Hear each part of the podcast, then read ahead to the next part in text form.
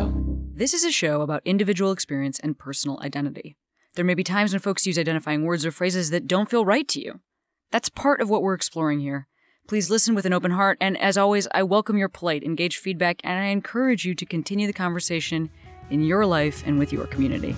Welcome to Queery.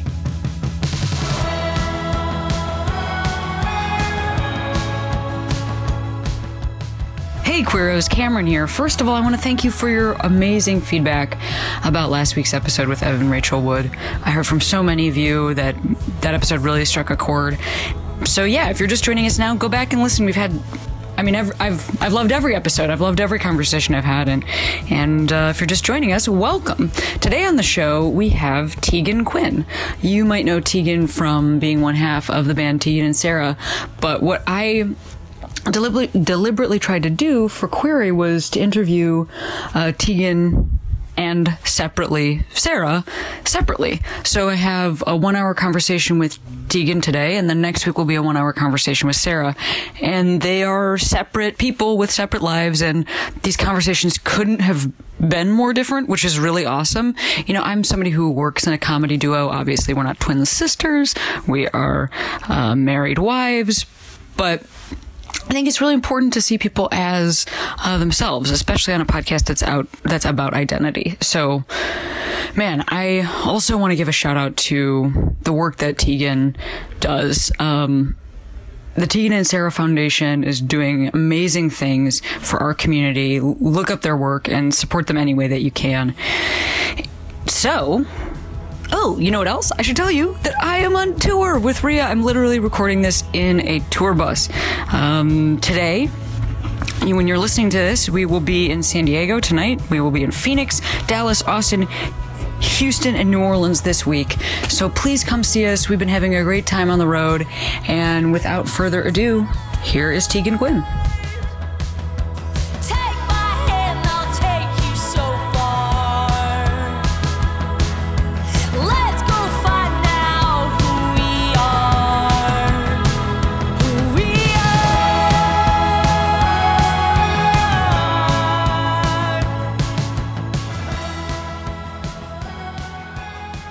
Hello, Queeros. Welcome to the show. It's Cameron Esposito. Oh my God, my hair parts on the wrong side and not the wrong side, a diff, a new side. My hair parts on a new side, and I, I just tried to. But you I got just had headphones like on. I literally just had phantom hair, um, hand. My hair just my hand just tried to do my hair, phantom hair limb. but my hair doesn't do that anymore. Yeah. I have totally different hair now. Do you find when your hair is parted too much t- for too long of the day to one side and you try to move it that your hair hurts? Because my hair hurts. Absolutely. Well, so I used to have totally a left side Mm. part, and now the right side part is covering up that the left side's kind of a, a wreck because Yeah. it's still growing out and Yeah, becoming yeah. a new haircut. But I don't have to tell you about haircut transitions. If there's anybody who understands, it's you. Yeah. And speaking of that, you know, some a feature of this show is that we have guests introduce themselves. So you and I have already been talking, but will you please tell the listeners who you are? Absolutely. I am. Uh, my name. I'm a human, and um, my name is Tegan. uh, otherwise known as Sara's sister. Yeah, Yeah. yeah. I'm like half of Tegan and Sara. I'm a half human. Yeah. Yeah. You're a full human. I'm a full human. Yeah. I'm so yeah. My, I'm gonna reintroduce myself as Tegan Quin. Full Yes. human. Yep. Tegan Quin. Tegan Quin, artist and musician and full human. I do have you in my phone as your first and last name. Oh, which, great. You know, like just so you know that it's not that you're not in my phone as Yeah. You could not. Tegan you could also and, like just you know in I case you ever lose your phone, you could probably you could save my name under something else too. like my girlfriend, when she says That's my so last great. name, she doesn't say Quin. She because she has an accent, she kind of says Queen, Oh yeah. and I love it because I'm like Tegan Queen would be a great name. All right, well I'll save your name I'll save it as Tegan Queen, but now that I've said that, hopefully it's not a Queery listener who steals my phone. Oh yeah. then Well, your- odds are it'll be fine. Yeah. Yeah. No problem there. Yeah. Um how are you today? Yeah, I'm good. It's hot out. It's really hot. But I'm uh, got a few days off before I head back out on tour, and I'm I had a great day, a very productive day. I did laundry. You guys have been working so hard. You have been traveling so much, it feels like. Yeah. I mean, I'm only judging based on photographs of you that are being posted on your social media, but it does seem like there's a lot of movement going on. Yeah. We actually, I mean, we do a good job of curating a selection of photos and, and words that make us seem super popular and super busy all the time. But we actually have, a, we have like a pretty decent amount of time off. Oh, that's good. This record's actually been super, um, like we're, this is our eighth full length record and we've been officially a band and touring for, for 19 years. And, and this is actually one of the more, I would say, reasonable cycles. Like it, when we wrap up at the end of November, it'll have been 18 months, but we've had quite a substantial amount of time off. So it's been really nice. I think this is a sign that we're getting older, that we're demanding more time for ourselves. Good. Yeah, Good for you. thanks. Way to go. Self advocacy. Yep. I saw you perform um, the day that we're recording this. Mm-hmm. I saw you perform like two days ago. I saw you perform on Saturday. You were great. You guys were great. We were at some weird abandoned racetrack in like San Bernardino where there was also comedy happening and Mm-hmm. and then you guys were one of the headliners of the festival. And that was so fun to see you do to watch you sing uh side stage because of the Like you were side stage, I was singing on stage. Actually, what was weird was I was on stage, you were singing side stage. super weird you guys were singing side stage. Did, wait, did can I ask you? Did word get to you at all that right before I walked back, uh, I walked side stage, somebody came up to me and was like, "It's like I'm just really excited for the show." oh, you got mistaken for a Tegan or a Sara? Yeah, Yeah. I feel bad. I've I carry a lot of like guilt that eh, like so many lesbians like I'm sorry that we're rep- like we represent you. Like for some lesbians. Like I know some lesbians are stoked, but I just mean like I often we started a foundation this year and I open our bits like when we go and like pitch for money and stuff like with like hey we're really sorry that we happen to be like kind of like the famous lesbians right now because like it's like straight people have millions of representatives but with like gay people we're like allowed to like elect one except there's no election like we just became your like gay person and we're sorry you know, I know that you're like joking around, Yeah. and by the way, these are good jokes. Thanks. but um, I will say, see how deadpan I did it that's a good comedy move right yeah, yeah. if I was gonna be a comedian, no, I'd probably do be a not laugh. one. I I Yeah, laugh. yeah, Yeah, okay. you go like yeah these are the words, you know, and then Yeah. um, no, I well, I do want to say just since I'm looking in your eyeballs yeah that I am so grateful and proud of uh, the way that you use your celebrity. Mm-hmm. I think it's um, I think the foundation. Dude, you can be the like. I think if any, if there's any, if there's anybody that gets to pick, there's not an election, Right. But there is one lesbian that gets to pick which lesbian you'd pick us is the boss, Yeah. and that's I'm the one that does that because I said I do. So Yeah, I think you guys. Look, I think will you say guys are this. doing it. I was partly joking. Part, part of it, I mean it. Like, you know, I for a lot of years, I really, I wouldn't say it was a burden, but I, I definitely struggled sometimes when we would be asked by media or we would talk on behalf of, of you know, when they'd be like, well, you know, what do women in the queer community, you know, like I, I would, I would struggle because I don't want to speak for anyone because I know this firsthand. You know this. We all know this that our community is super diverse and everyone's really different and no one should speak for all of us. But, uh, you know, we're honored to have had the support of our community, and and and it's not lip service when I say like I just am bewildered. I'm as bewildered as I'm sure most of the people who knew us in high school are that we made it this far and that we've achieved what we have. No one is more surprised. Um, but yeah, I think we try to use the power and the platform we have for good because um, not a lot of people do, and that's not their fault. I think it's just it's in us. It's our pedigree. My mother was a feminist, socialist, you know, activist. My grandmother wrote letters to the newspaper and was a feminist. We're all blah blah blahs, and I just I feel like making music sometimes feels like the most self indulgent job ever, and it's great because it brings so much value and, and passion and purpose to my life. And I know it's brought tons of comfort to people. I'm not in any way trying to get anyone to like make me feel better, but it does feel self indulgent sometimes. There's this like 24 hour self marketing, self promotion thing that we're all in that's kind of disgusting and makes me hate myself sometimes. So I feel like this whole other part of our life where we've been advocates and activists and spoken out and started uh, the foundation and used our power for good, like it's it's balanced that grossness like inside. Like Yeah. every time I post a selfie, I quickly log on to Tegan and Sara Foundation.org and it just really balances the grossness a little bit. You know, here's the thing though. Like number one, I fucking get it, and I don't even I do not get it to your scale because like Yeah. you have a huge, huge platform. So I don't know what it's like, but I will say this. I actually kind of made peace with what you're talking about a bunch of mm-hmm. years ago, and it's mm-hmm. it's different because as a comic, you're often, I mean, not not so much anymore because when I'm touring, I'm like playing an hour s- solo. But when you first start, I don't know, maybe this is true for music. You do like five minutes, mm-hmm. and there's ten people. I would do have loved if we only had to do five minutes. Right. Yes. So that's how you start. and what I found was that um, whatever weirdness I had about like being a representative, if I wasn't speaking, somebody else who was outside of the community was happy to do that for us. Right. Like that's the thing about it. When Sure. when you um like especially I mean when I when I was more doing that type of show, it was like right like one state had marriage equality or whatever. So like it would be eight straight dudes telling like a dog marriage joke Right. and then me getting Yeah. on stage and being like you know hold up to like prepare yourself i am the dog merit. you know like i just Yeah. and then i feel like at least somebody is like setting the record straight Yeah, I I mean, look, when we started playing music, it was truly just a.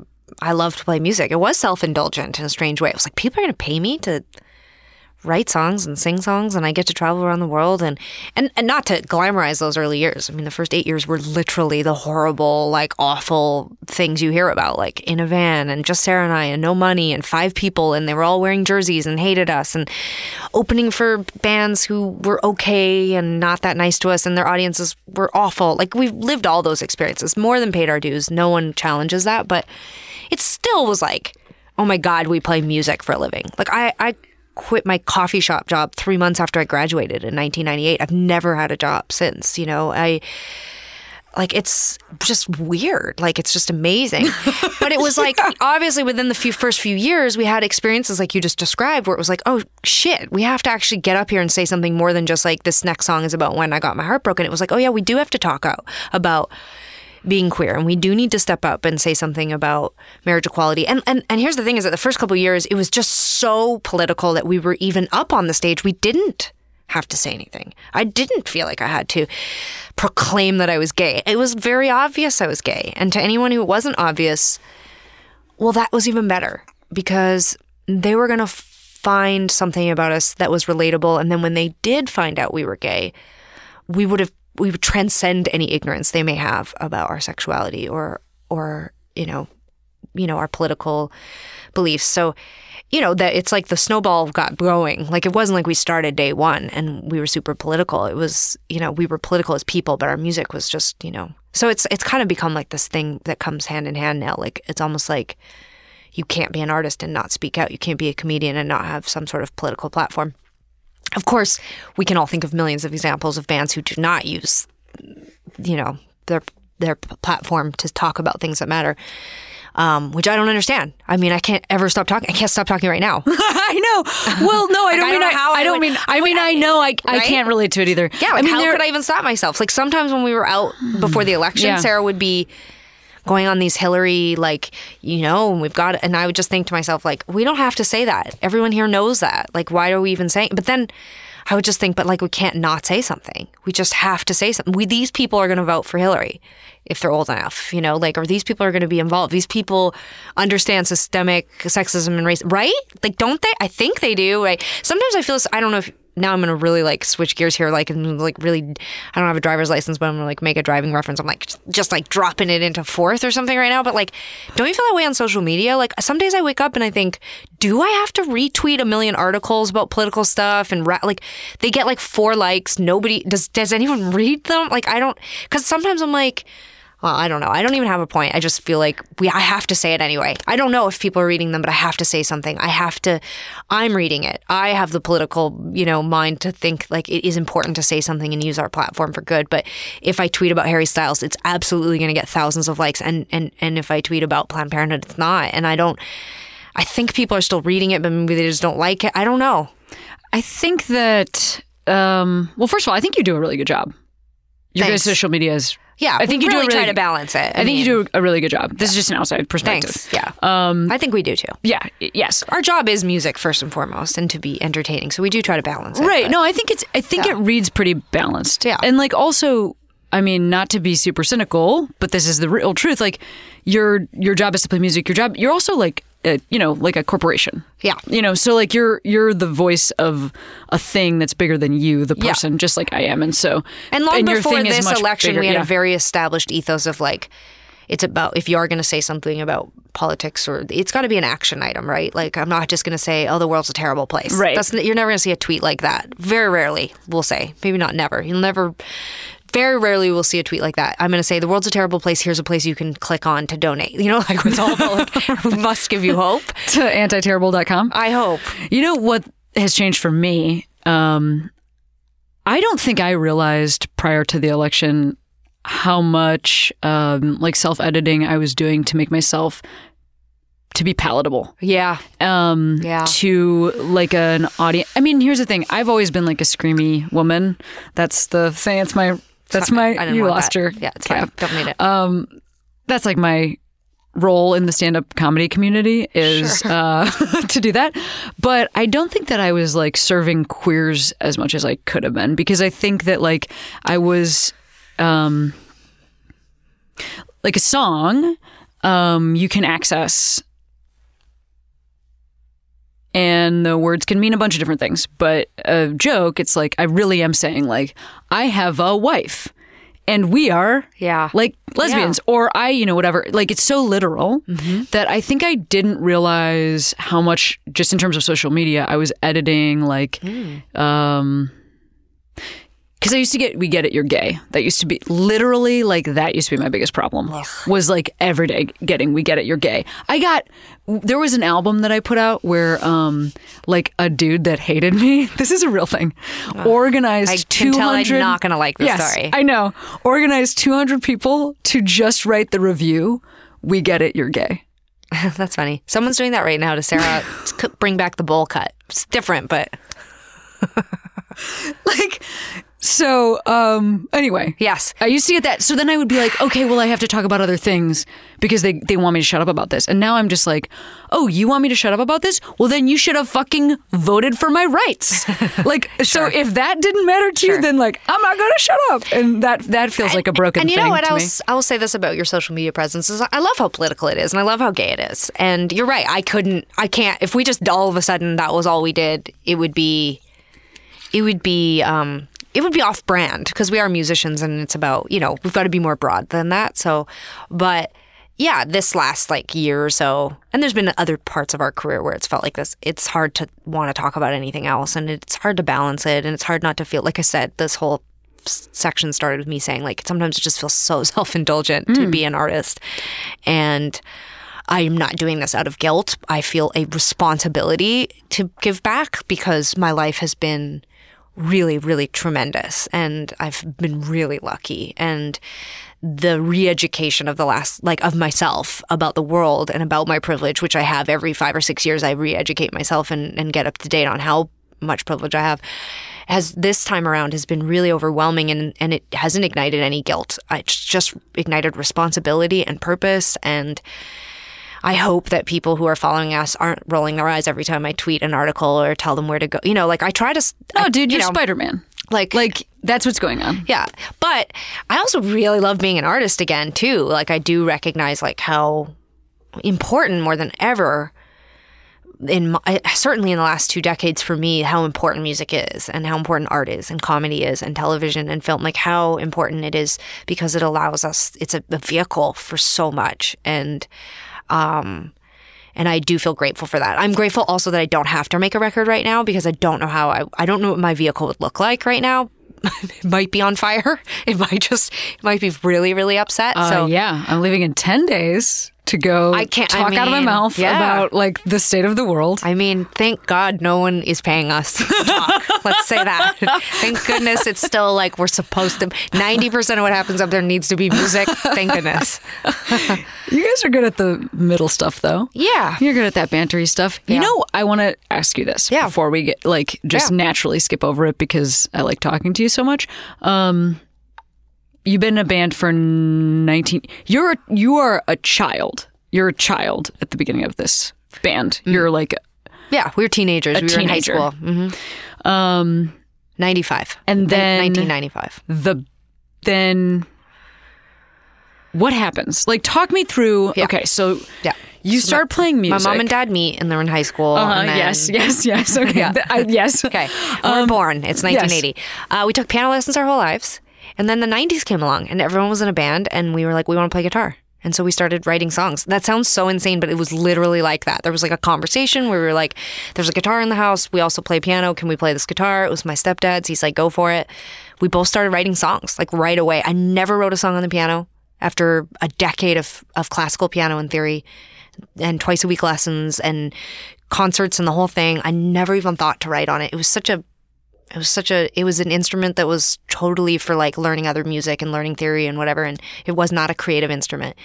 And like I said, it was the 90s, everyone was in a band and I just thought I want to write songs and Sara thought that too and we just started making music and within 3 years of that, we graduated and we had garnered quite a bit of hype and sort of like excitement around us in the Canadian music industry, which is really small.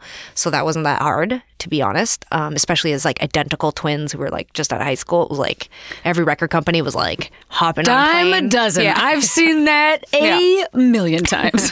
like I admit freely that we had an advantage. In fact, I mentor a lot of artists and I am very clear about that up front that I'm not entirely sure A, I could break our band a second time and and B, like without the advantage of being incredibly unique. You know, we were we had the banter, we had two distinct songwriters, we had the ability to sing together, we were twins, we were young. Like there were so many things that set us apart.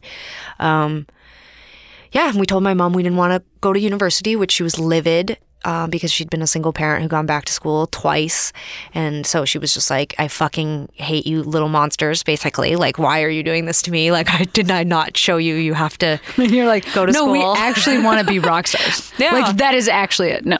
We used music as an excuse. I don't even know if I really was taking music that seriously. I was just so Wow. grateful to ha- like there was enough excitement about our music that I was like, I'm going to use this to get out of going to school. And then Sara came out, which was like double whammy. Like, um, so I was like th- those last few months of high school were really, really, really transitional and tough because we were kind of abandoning a sort of like predetermined course, which is funny because we weren't on a you know predetermined course at all, but at the time it felt that way.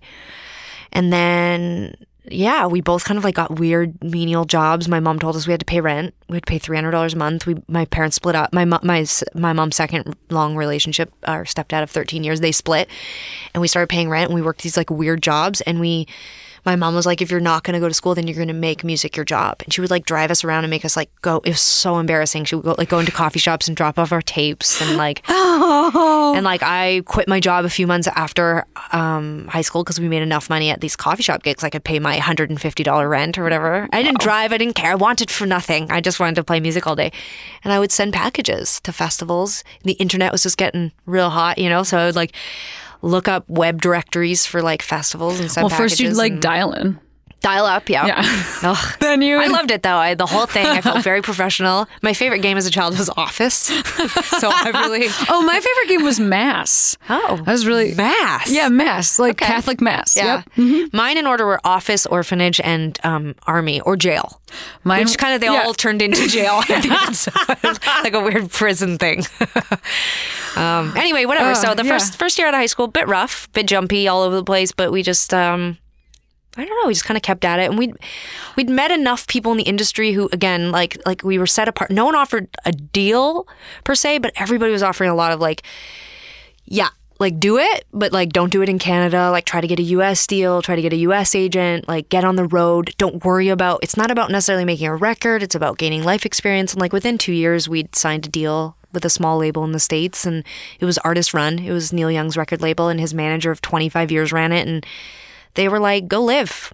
Tour, you know, get in, get into trouble, have a bunch of relationships. You're not going to write a great record till you're in your 30s because you're children and you don't know what you're talking about yet. Which I was like, of course, like you don't know what you're talking about. Well, that's interesting. I guess I didn't.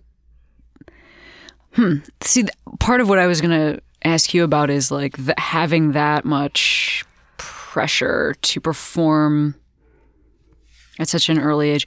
In comedy, you're like not really supposed to make it till you're 40. Right. Like it's like you're supposed to kind of be in obscurity, toiling.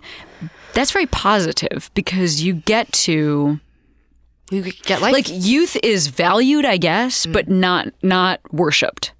And that's so rare because like obviously for actors or for musicians Sure. or for like I see exactly what you're talking about. yeah. Um, so when I was starting, Mm-hmm. When I was 19 doing comedy, I was like performing for my friends. Mm-hmm. Like as a banana, you know what I mean? Like just like I'm like doing Oh, improv. oddly, I'm a banana. Really similar Yeah. to Tegan. Yeah. but there wasn't any sort of expectation that anything else would happen besides that you just do it like after your other job. It was like Yeah, you'd have your job for and- decades, and, then one day someone will Yeah, finally exactly like maybe then you'll have your show. It's a little different now because the internet has kind of democratized things, and so you Mm-hmm. know about comics earlier now. It's identical to music. Yeah, sure. So you're 19. You're writing songs. But People but actually expect- heard those songs. Yeah, but but similar to what you just said, with sort of the expectation that you're not really good until you're older, so don't worry about it. If I've we- never heard that before, so I just didn't know that. That's really because I interesting. think a lot of artists, because what we hear is like a mainstream version of that story. So you Uh-huh, sign yeah. to a major label, and everyone gets involved, and everyone stirs the pot, and then you know you're either successful or you're not, and then you toil in the underground, and then you get your big break. Like we hear all these different versions, right? Our Right. version is just the indie version. We Yeah. just it was we'll give you a really small budget, and you learn how to run a business, and you learn how to figure it out, and you go out and you become better artists. You you develop basically yeah. which is the same as touring thing. around the country and Yeah. yeah. doing your bit for five minutes. We just had to fill 45 minutes in front of someone else's audience. The same thing. And, um, and it was great. It kind of took the pressure off. I mean, there was internal pressure because all of our friends were in university. And I think also, I was going to say, when you were just describing, you know, doing stand up for your friends, I wonder if, if, like, I know for us, because I think I think because we were queer and because we were women and because all of our friends had gone off to university pretty much, there was only a couple that had chosen an alternative path. There was a lot of pressure on us, like to make it, not hmm. make it like the way we have, just make it like, like actually be able to be, to do it. Like I think internally we felt like we had to prove that we had not fucked up our lives, that we weren't wasting time, that we weren't the cliche, like in our basement, just writing songs. Like right away, it was like, we need to make this a business and we need to prove that we're not underachievers. Because like every oh, report Oh, that's card, so interesting. every report card our entire lives were like, Tegan, Tegan is obviously very bright, Obviously. but Tegan is not applying herself. Or Tegan is very social, and then we think if she dialed back some of the social behavior, her, her marks would be a little higher. So I think you know, post high school, it was like there was this sort of voice inside my head, like that we needed to prove that that we were there was something there. I don't know what it was. Like again, I never imagined like we're gonna play the Oscars one day or we're gonna sell this many records. Never thought any of those things. Literally never thought about that. Never thought about fame. This is all pre social media and celebrity and all that other stuff. It was it was very like blue collar what I wanted. I wanted to run a business. I wanted to have a staff of people who toured the world with us and I wanted to break even and I wanted to pay back our debts. I wanted to recoup. I wanted our label to write royalty checks to us and they did. And I was like, we're successful. That was like fine for like a decade. I was like, You we're know- a success. We made it. You did you did make it. Congratulations. Thanks. I feel like for well like I started I I did go to college Mm-hmm. and so um But did you know you wanted to be well what I was going to say is like somebody invested a shit ton of money in my future. Like I mean, I don't know because you went to school? Yeah, because like I went to pri- I went to private high school. I went to I went to Catholic grade school, Yeah. high school, and college. Yeah. and it's really expensive. Yeah. and I mean I, I literally don't even know what college costs in the in Canada. It, it costs like Me either, My college go. costs one hundred forty thousand dollars. Yeah. So like, somebody invested that much. My parents invested that much. I was much. like, who's the somebody? Well, Your I just mean like. Yeah, they yeah. invested that Yeah, yeah, much yeah. money It's in incredible. me. Like then, so What did they want you to like? What did you? What was the what? What did they think when you got done that track? All that money investment, all Right, That, I mean, what, it's what like- were you going to be or do or well, I mean, like do? Because I God feel like bless this is my- very American to just like go and spend all that time and energy without knowing. Yeah, I think it is very well. Yes, right. So I think probably my dad wanted me to be a lawyer and take over the family business. Okay. which is my older sister is a lawyer and doesn't did not take over the family business, but essentially went like, I'll, I'll, I'll go to law school. If Cameron won't, I will. And I would be like, and I was like, no, I, I won't do that. Um, Shit. I know. Yeah. So I um I was watching my friends get like the entry level jobs that that we had like the the degree Yeah. to get. Yeah, you yeah, know? yeah. And, And you were um, like, not for me. then I was watching them like five years later, um, you know, like move into a bigger apartment and marry somebody, and then I was watching them Yeah. buy a house and have kids and stuff. And for me, how it happened was like I essentially didn't make any money doing this job until I was thirty. Like I, s- from nineteen to thirty. Mm-hmm. What like, sort of random a fucking things cent. did you do to pay the bills?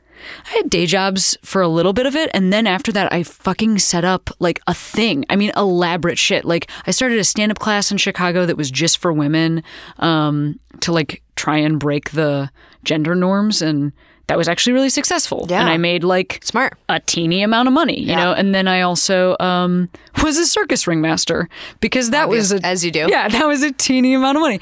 And I hosted an open mic that Yeah. actually brought people into a bar, and so the bar paid me.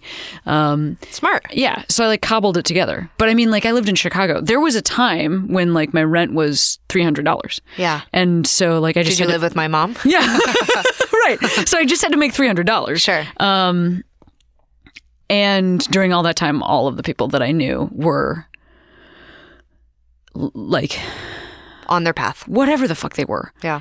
Head of marketing for like Unilever, shit like that. And Yeah. so I actually felt like I was I had wasted my parents' money. That was really what I felt. I mean- and they wouldn't. I did.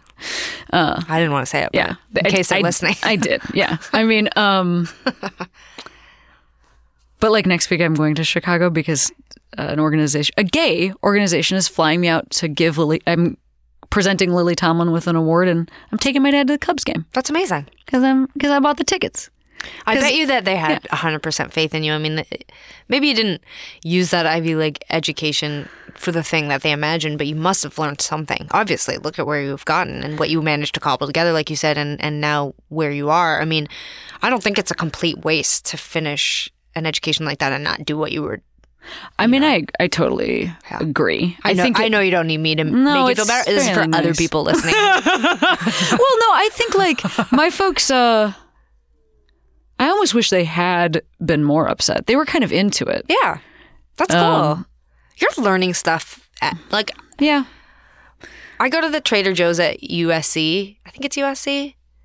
Whatever, one of the schools here. You see UCLA maybe? No, US. Do you go to? Which one's like down, like kind of like on the near where Staples Center and downtown away? Whatever. There's maybe it is USC. campus out yeah, there. Yeah. Yeah, and I go to that Trader Joe's sometimes, and I like look out longingly from the elevator because it's a glass elevator at the campus, and I think like I would have learned nothing probably like in like classes, but I would have learned a lot about life, right? Like I know that I can tell that these young people are learning something by being here. Like you know, it's not all like I don't necessarily always think it's a great idea to just like race into college or university because it feels like a big choice to make like what you're going to do for the rest of your life you know and yet you're definitely learning something there Yeah, I mean, for me, I learned who I was, yeah but I just needed like some distance from my. fo- I probably could have moved to Boston and just like lived in Boston and maybe figured out I was gay. But it was nice to have some structure to my gayness, where I had to get up and go to class while also realizing I was gay.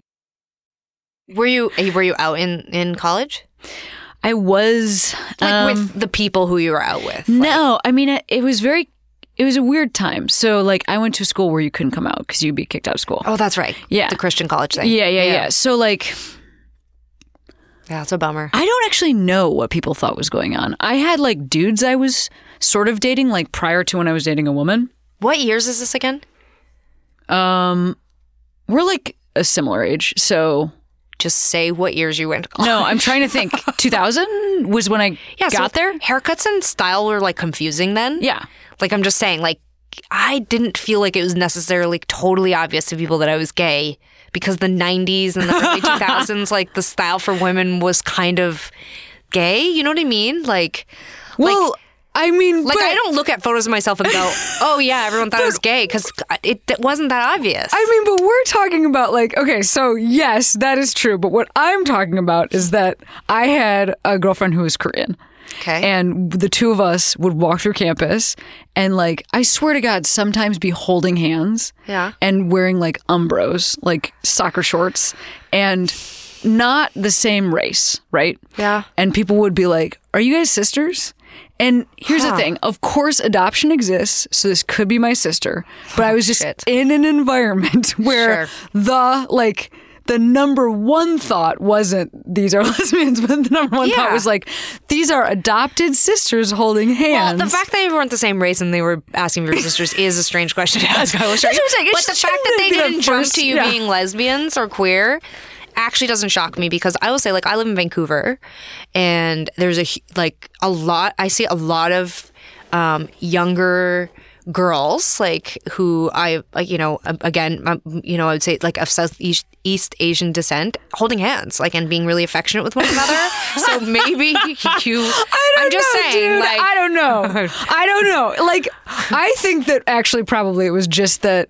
It seems like such a college girl thing to do, though, hold hands with another girl. Oh, I think you're I'm not trying to say that you didn't have a hard time being. No, no, it wasn't that it was even. It was more so just like nobody thought anybody was gay. I went to I went to school in a place. That's what I'm getting at. That's- nobody thought Got it. anybody was gay. So did you? were you tormented about it, or were you like? No, obviously pretty- not. You were walking around with your sister. I mean, yeah, I was walking. hands. I was having a good Your time. with- sister. we were both we were both with our sisters at the time. Um, no, uh, let's see. I mean, it was hard. It was hard. I like just kind of let people think that the dudes I'd been dating prior.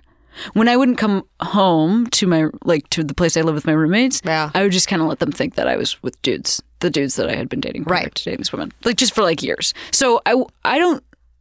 So I guess I wasn't out, which is weird because when I think about it in the, the moment, I felt like I was out because I was like watching the L word. You know what I mean? Or- Yeah. well, not yet. That wasn't on the TV yet, but, But also, because I was like going to a gay coffee shop, I was like, I'm out. But meanwhile, like literally nobody knows. right. But I don't there's know, different levels to it. time. Yeah, totally. There's there's le- Everything was hard. there's levels to out. We've learned, we've defined what out is now because of all the campaigns around what coming out and being out and what an out lifestyle. I, I do believe there are different degrees. I do believe that there are different. Um, it looks different for everyone, and I'm uh, maybe because we've become so accustomed to talking about it in the public. Uh, I'm really cautious about saying what one what works for one person isn't what works for another person. But it sounds like I mean, if you were walking around with your partner holding hands and you're going to a gay coffee shop and you look gay, I mean, like that's still that's a version of out. Maybe not everyone knew, but it's a you know, version of out. It's You're a right. version of out. yeah. Yeah, you do what you. I don't do. actually know this about you. Mm-hmm. Did you like have a thing where you came out? Like, was there like a thing, like some sort of blah? Or was it just like No, it became knowledge and so then it was knowledge?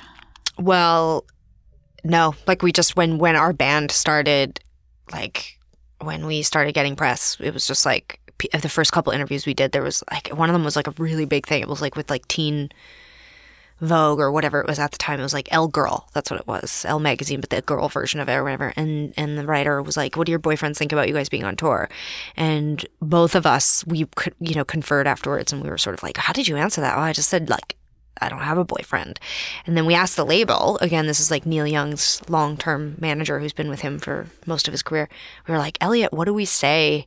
Like, is it okay to say that we're gay? We were like, "No." I think we were just about 20, but we've been out with our friends and family at this point, you know, for years or a couple years. But, um, and he was like, Are you gay? And we were like, Yeah. And he was like, Then say you're gay?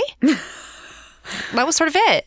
No, a lot of people didn't care. The language was so different then. It was so clunky. People were like afraid to ask. They were uncomfortable. They were prying. Those first mm. handful of years too, no one cared much, right? Like you're doing interviews that are really surface. It's all about like in those first few years, it was about Neil Young.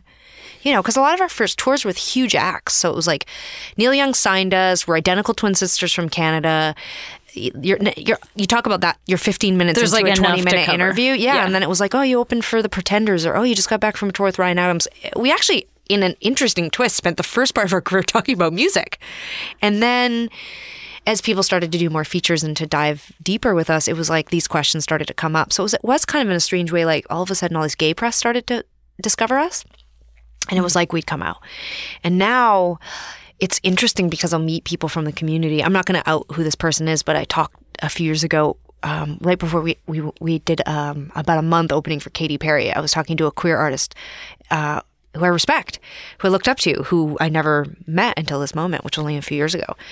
And they were like, "Oh yeah, I thought it was really interesting, you know, that you guys took that tour." So we're having this conversation about this, and I said, "Oh yeah, well for us, you know, I mean, I like Katy Perry, and I, I actually think it's really cool to like. I mean, we made a concerted effort to make a pop record to reach a bigger audience. Yeah, we you wanted, made dance music. Yeah, we wanted So go tour with dance music. Exactly. Yeah. We were like, you know, we saw an opportunity, you know, on our sixth record to make a record, sorry, seventh record to make a record that could reach the mainstream. There's no queer voices in the mainstream. And this person was like, oh, yeah, like, good point. And I was like, you know, for us, it was like, man, like, well, I thought at the beginning of our career at some point there would be like queer lesbian alternative voices in the mainstream. I mean, you know, we at that point when we were making that record, which was in 2012, I mean, there was so much alternative music in the mainstream, and you'd had big successes like a Sam Smith. So I thought, like, there's gonna be, you know, now we've kind of got like Halsey, I guess, or Right. like, you know, but I was like, where, where are the queer female voices? We made a record because we were like, well, we'll try to do it because we should be on mainstream radio. Like, there should be a queer voice, there should be an alternative voice, there should be many, but we'll take one or two in our case, and. Um, so I'm talking about this with this person, and then they were like, "Right, well, it's cool." And then you guys, you know, it's an opportunity for you to come out. Which I was like, "Huh? This is 2012." I'm like, "We've been out since 1998." Wow. And so this whole conversation, but this is not the first time this has happened, where someone who's like more from the underground or the alternative music community that's queer feels that we aren't necessarily open about our sexuality, which of course I'm dumbfounded by this since we have a massive queer audience. Hmm. We've been on the cover of every queer magazine. We talk, I've literally never done an interview where I don't have to disclose that because they always ask about it. But it's interesting how the perception in the media will, or of the media that covers us is because oftentimes I think writers didn't want to talk about us being queer because they didn't want to be like making a big deal out of it. It was like uncool or something. oh wow. So that I think there's been these really different chapters, you know, and I'm sure on some level you probably have felt this too. It's like you want to be perceived. I want to be seen as an artist. I'm a musician. I don't know why every single headline about my band has to declare my sexuality, my gender, and the fact that I'm a twin. Why? It- you know, but there's whole phases of our career where I felt that way intensely and passionately, and then there's been whole other phases. I'm currently in one where I think it's really important that it states that I'm queer and that I'm in a band with my sister and I'm a feminist and I'm all these things. So I it was a very enlightening conversation, one that has come up many times where I realized that w- whatever I say in these interviews, I don't read interviews. I just had felt like I was being so open and candid. Doors swung f- like you know fully open our whole career, but shockingly, there's still humans on this planet who don't know. You know what that makes me think of is I'm actually like fine having I'm okay being like uh, yes, I am like the lesbian com like You're I'm okay with with it. that. Yeah. But but the thing that drives me nuts Yeah. that's an extension of that Yeah. is when people assume that like my comfort with a label. I just am not one of those people. I'm like, okay, yeah, like I have identifiers and comedy is so male dominated Yeah. that like you kind of can't get into it without wanting to kick down doors. Like, Sure. obviously music is also, but I, but it's like, No, it's- it's, such a thing. It's different. It's yeah. such a thing. No, so for sure. You have to have that in you, otherwise you wouldn't stick with it. Yeah. So you have to be like, yes, no, I'm a woman. I'm the woman who's going to do this or whatever. but what fucking drives me insane is when people assume that that means something about my audience, because that to me is like so offensive to us as people. because course. people will be like, oh, so you're like, you know, the lesbian audience. You're like the lesbian comics. So then like lesbian come come see you, and I'm like, yes, yes, queer women come see me. Also like Yeah. anybody E- can come see else, me. Yeah. Because I have universal appeal. Yeah. Because so does everybody. Because comedy is about specific experience. It's always through a lens. And if your lens is the mainstream normative lens, that's still a lens Mm-hmm. and it's just invisible. No, that's incredibly frustrating. I mean, That I get constantly, and I feel like it's the weird extension of the thing that you're talking about, which is like, so we're going to label you as this, and therefore, like, I, this interviewer, I'm going to cut down your ability to sell, to sell tickets by telling people reading this, Yeah. like that they should feel uncomfortable coming to see you. look, if they're we're not. celebrating the 10 year Yeah. anniversary of our record, The Con, this year, and been going through all that press that we got. And that was like things really started to shift then for us, like in a more positive way. But I mean, Pitchfork called us tampon rock. You know, oh NME. Oh my god. NME said that we were lovely even though we hated cock. And there was another Oh. New York magazine that wrote an entire article just about how fuckable we were and at the end, you know, basically Oh. said that if you if you were a man or you were straight, like a woman who was straight, th- then we weren't for you. Like people would just come right out and say like, and they meant it. It was so weird because a lot of times they just meant it as like, yeah, we were like, they were drawing a map for people. Like, this is a lesbian show. You probably don't want to go here unless you're lesbian. What was so hilarious, or not hilarious, but what was so interesting about this is that we'd spent literally the first 13 or 14 years of our career opening for men. So Yep. most of our audience Yep. was was men. Like we Yep. had emo, hard rock, alternative rock guys. We'd gotten alternative Yep. radio. The only radio we had until 2 years ago was alternative radio.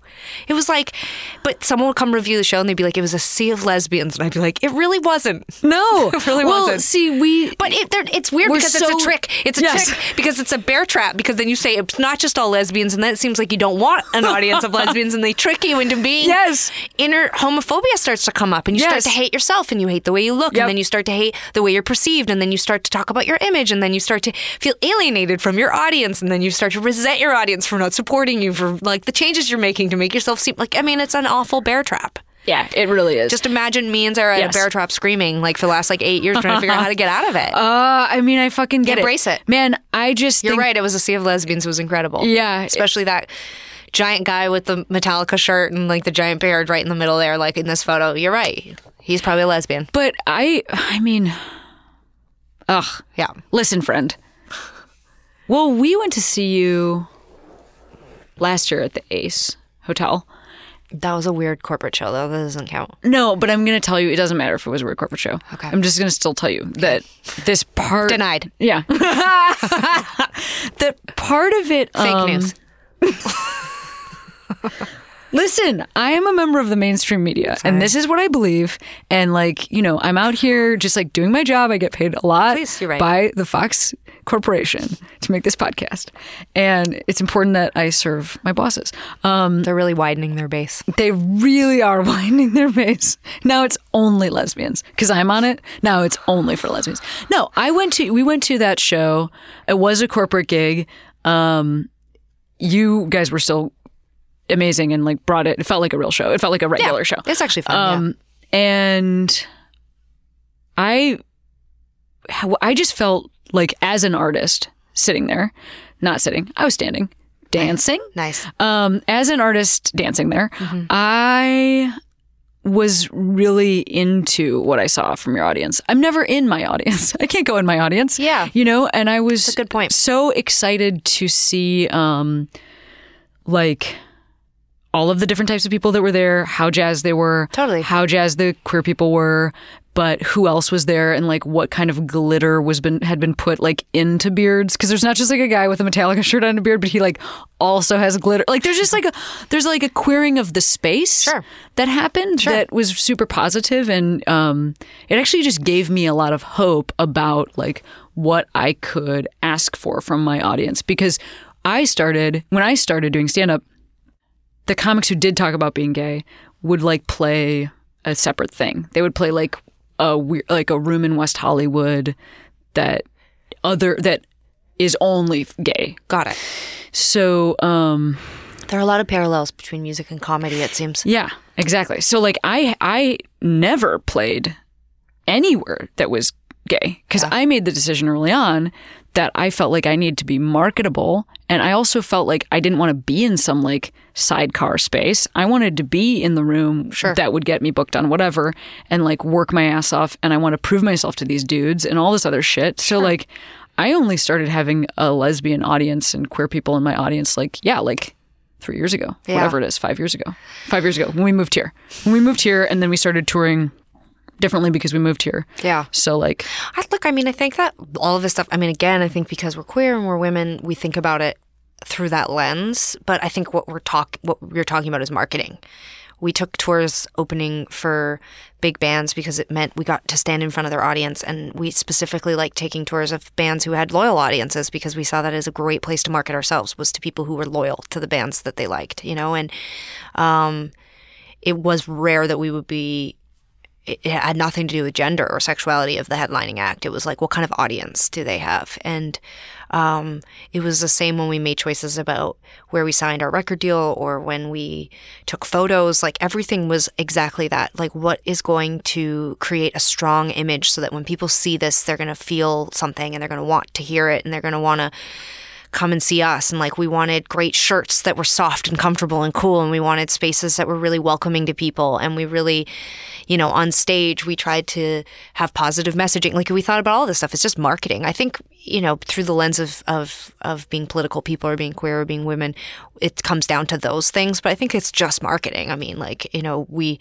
maybe we worry a little bit more but and we all know that no matter how we reframe it, the last couple decades, we're still battling the fact that the world is, a, you know, is a sexist, homophobic place where we have to battle and work really hard to get where we get. And, you know, we live in a society where we're not taught to mentor each other or help one another or, you know, we were, we have been told so many times I've lost count not to have other women on the bill because you don't want too many women on the bill because it won't sell, or not to support other queer artists because they're too similar to us, and that it will, you know, bleed from our audience. You know, um, we've been told not to talk about our age or to talk about, you know, of course we all know that, right? We all know that, so we're like really obsessive about that. But in the end, it all comes down to where do you want to play and what do you want to do, and the only people apologizing for success are women and men don't do it and we don't need to do it and i'm not doing it anymore. I want to be successful. I don't care.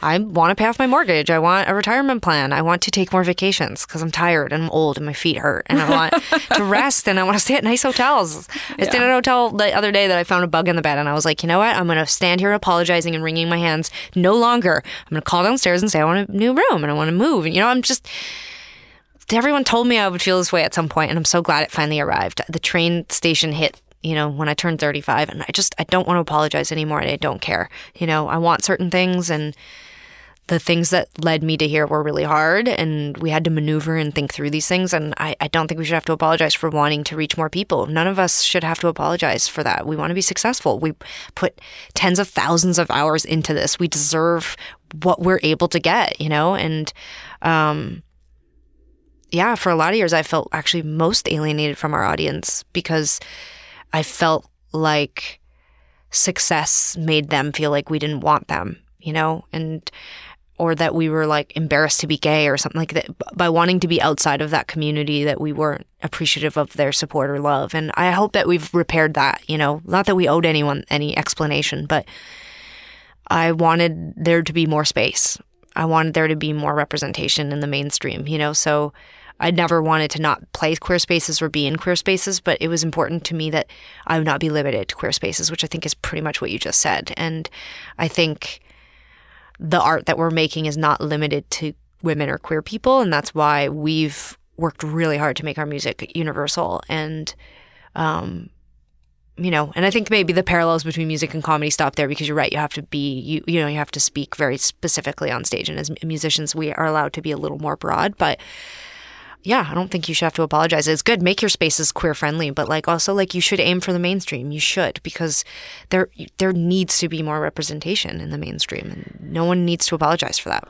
Well, I also think as long as you are holding the door open so that people can follow you. Heck yeah. You know, like that's actually how you create political change. I mean, I, I Sara and I are like always like someone else take over, please, please, please run ahead of us. I don't want to be it anymore. Yeah, and I don't even- I don't don't, even want to be that person anymore. I don't Yeah, want to yeah. be on the radio. Right, Get right. on there. Go. Exactly. I'm I mean, holding the door hold open. the door open for other artists, but also like for your audience. Yeah. You know, so if you say I'm going to take a mainstream whatever room or like whatever, and like as long as then that's not a space that you make it clear to some group of straight people that you're ashamed of yourself like hey will you accept me because i'm like running away from something Yeah. as long as you're not doing that and Yeah. i mean something that we actually it was a conversation with you guys like we are working to make sure that all of our venues on this coming tour um like that security knows that we care Yeah. that our audience is safe Yeah. going in whatever bathroom feels right to them Sure. like that is written into our writer and like that's the kind of stuff i'm going to do while i also come and play the venue that like a straight dude comic Sure. would play. Sure. And I think if you do that, it's a really powerful way of like bringing us out of being sequestered. Yeah. And you know what? In my personal life, Yeah. I go to like a queer gym and I go to like Really? Yeah. Oh my god, you're gonna like this place. I'll tell you about it. No, I'll probably hate it. Yeah, I like to be alone. I don't want to be surrounded by any fun. humans. There's almost nobody there ever because it's a queer gym. Um, but yeah. no. I hear you're but like in my personal life, I do feel fed by our community. But Mm-hmm. in my business life, I am like fighting to bring myself, my identity into whatever space I'm in. Sure. Like I'm just like invite me wherever, and I'm gonna be myself there. this will be clunky, but like in a strange way, it's like I feel like the mainstream because there's so many millions of different versions of who you can be in the mainstream. At least my perception of the mainstream is that like that there's so many millions of TV shows and films and bands who like you know, and everyone's really different. That I've always felt really accepted in the mainstream, and I've had to be really careful because my narrative around being a queer, feminist, alternative woman is really different than most. And I haven't felt ostracized and I haven't felt left out and I don't feel like an outsider and I never really have. And I feel really freaking lucky that I grew up where I did and had the friends that I did. And I'm saying this about, I grew up in Calgary, Alberta. People shake their heads from Calgary, like, how did you grow up that way there? But I just did. I just did. I have an unusual amount of self confidence and I don't know where it comes from. And I've always felt like I'm a glass half full person. My girlfriend said the other day, she's like, it's really weird how optimistic you always are and you're never grumpy. And she might have just been, you know, just saying that, but like I think of myself as that kind of person, but I have to be careful because I recognize that this is bookending where we started. I represent, you know, a group of people and a lot of them don't feel that way and a lot of them didn't have those opportunities or experiences and a lot of them are really struggling. And our band has become much bigger than the music we play now. It is about the community that supports us and the community we represent, regardless if they like our music or not. And this is where the apologies come in. We still represent them to a lot of mainstream corporate, you know, factions in the world. And I do my best to remember that my experience is not everyone's experience. And I we did play a Christian college earlier this year. And part of the deal was that we wanted they, there was a class on pop music that we were going to speak to them. And that was sort of part of the deal. We would do the show, but also speak to this class. But then we said we really wanted to meet with their GSA, um, their Gay Straight Alliance, for those that could possibly not know what that means. And um, it was such a really weird experience and a disarming experience because at one point I said something along the lines of, but things are better now. You know, that was the gist of my sentiment. And they were like, huh? No. Like, we're not seen. You know, we're invisible and it's just as hard. And if anything, it's in the news all the time about being, you know, trans or queer. And, you know, the Trump administration is just making it worse to be us and things aren't better. And, I left that conversation, and we just launched our foundation a couple months before that, but I left that with a renewed sense of clarity that I, once again, like my life started and, and, you know, sort of, it was fostered in this really positive world where I got to be who I wanted and chop all my hair off and call Sara brother until I was much too old to call her brother. And like, I had a really different experience than a lot of people, and I'm really grateful for that. But, um, I have to be careful that when I'm talking about my experience, that as a representative, a lot of times for this community, that that's not their experience, and it's refocused me in that like we are truly the one percent within our community, and our experience is really different than most people's, and we have to fight even harder and talk about it even more, and be even more focused, and put even more energy into making that community better. Because as my life got better, and as we got more accepted, and as we got more privilege and more money and more power and more exposure, that was just our experience, you know? And uh, it, it gives me a lot to do still. Not just write music, like there's so there's like a to do list of like other fights, mm-hmm. other battles, you know. Do you keep an actual physical to do list? I don't need one. I'm a Virgo. I have it in my head. Cameron Esposito, you might know her. She keeps a lot of physical to do lists. really? What's your sign? I'm a Libra. Hmm. What does that mean? Yeah, well, that's right. After I Virgo, so there's a lot of like To do lists. organizing. I'm super organized. Yeah, And I'm very optimistic. That's Although great. a little crabby sometimes. really. Sometimes. I I just am like it, I think it's probably one of the things that I find most. I'm incredibly patient with crabby, hangry people, but I guess to me, I'm like, if you're crabby, why did you call, show up, visit. Oh no, I would never be phone. crabby outside of the house, Yeah. alone by myself. But even in the maybe relationship. Rhea sees it. Yeah, but even that, like, I'm like, why? But and hangers. The Well, same. what do you think so I should do? Like, plan. Put a What do you bar I in your do? bag. You should always travel with Wait, food if no, you're prone if to I'm hanger. crabby and Rhea, what am I supposed to do? Give me the advice. I, mean, what I usually do is I go like workout. Yeah, yeah, that's better. You know, I, I'm, I'm partly kidding, but like, No, but I mean, like, I do have a lot of patience. I don't know. I'm, I'm, I'm. come on, truth teller, tell me some truth. I just think get over it. Get over it. I think usually it just means like eat something or Yeah. like take some time for yourself. I mean, I think I think crabby people are often overextended, and I think they're ball meaning, but I think they're they're overstretched. Yeah. You know, I I, I don't know. Um, I I think yeah, get over it. Come on now. Okay. I, I, I'll, I'll say this though, like some crabbiness, some some grumpiness is really cute and sweet, and it's sincere. It comes from um. I'm pretty good at dealing with it, but I, most of it I think is just based in hanger, and in that I'm like, carry food. Carry food. I did eat like a weird snack box from Starbucks right before you got here, Like to like deal with this exact problem. I like I like living on fumes. Mm-hmm.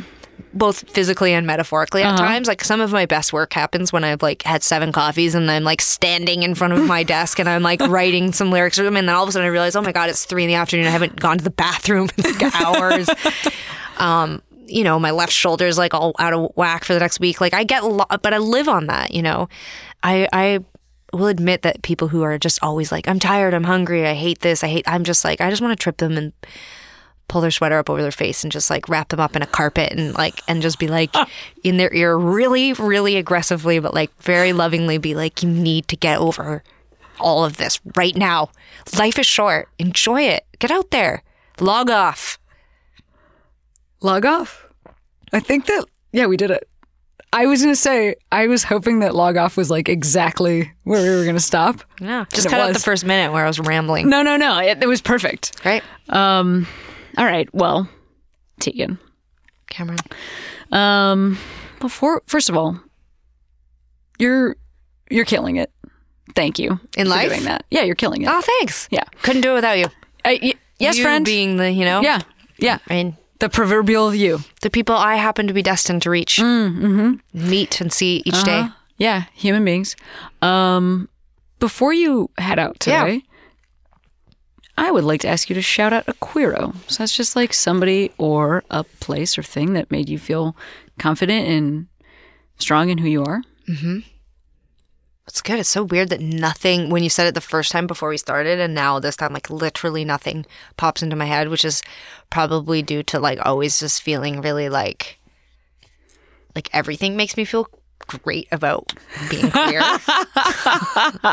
like every, every time I see, like, I just always feel great about being, like, I'm like, oh my, I can't believe my luck that I got, to be I queer. I couldn't agree with you more. Like I, feel know it's hard. too. Like sometimes being, queer, I know it. Like, but my luck, like, because I just my perspective, my empathy.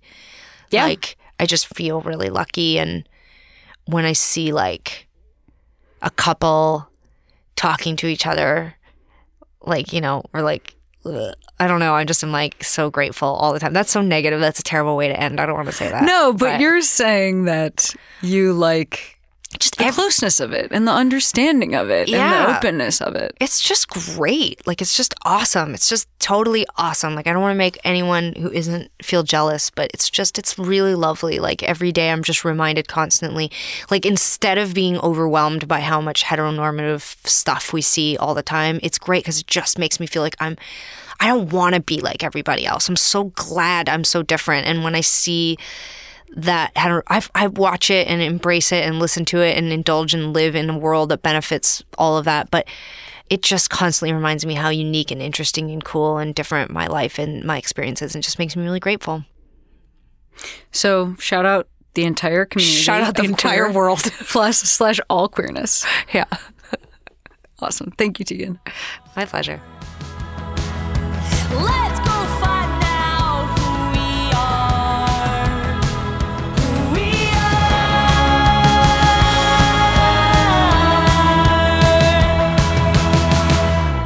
Listeners, that's our show. Please remember to rate and review us on iTunes. You can follow me on Twitter at Cameron Esposito. We are recorded by Matt Brousseau, produced by Sierra Cato and Feral Audio. Our theme song is by AW, and you can find them at listentoaw.com. Thanks for listening to Queery. Feral Audio. Hey, this is Arnie Niekamp from the Improv Fantasy Podcast Hello from the Magic Tavern. I fell through a dimensional portal behind a Burger King in Chicago into the magical land of Foon, and I started a podcast. Season 3 has just begun with a brand new adventure to defeat the Dark Lord. If you're a new listener or you've fallen behind, Season 3 is a great jumping on point, and we've got great guests like Justin McElroy, I sound like a fancy college professor. Eight nights. Rachel Bloom, You want to see my collection of men corpses and one woman? Felicia Day, and Colton Dunn, You've seen me have intercourse with a variety of species. It's a bummer. Andy Daly, You have the members of Genesis listed, but Phil Collins is crossed out and then circled and crossed out again. Uh, yes, I have killed Phil Collins twice. Thomas Middleditch, Jesus! I mean, Jazos, ruler of the eighth circle. And that's just the beginning. Season 3 of Hello from the Magic Tavern is out now. Listen in Stitcher, Apple Podcasts, or wherever you get your podcasts.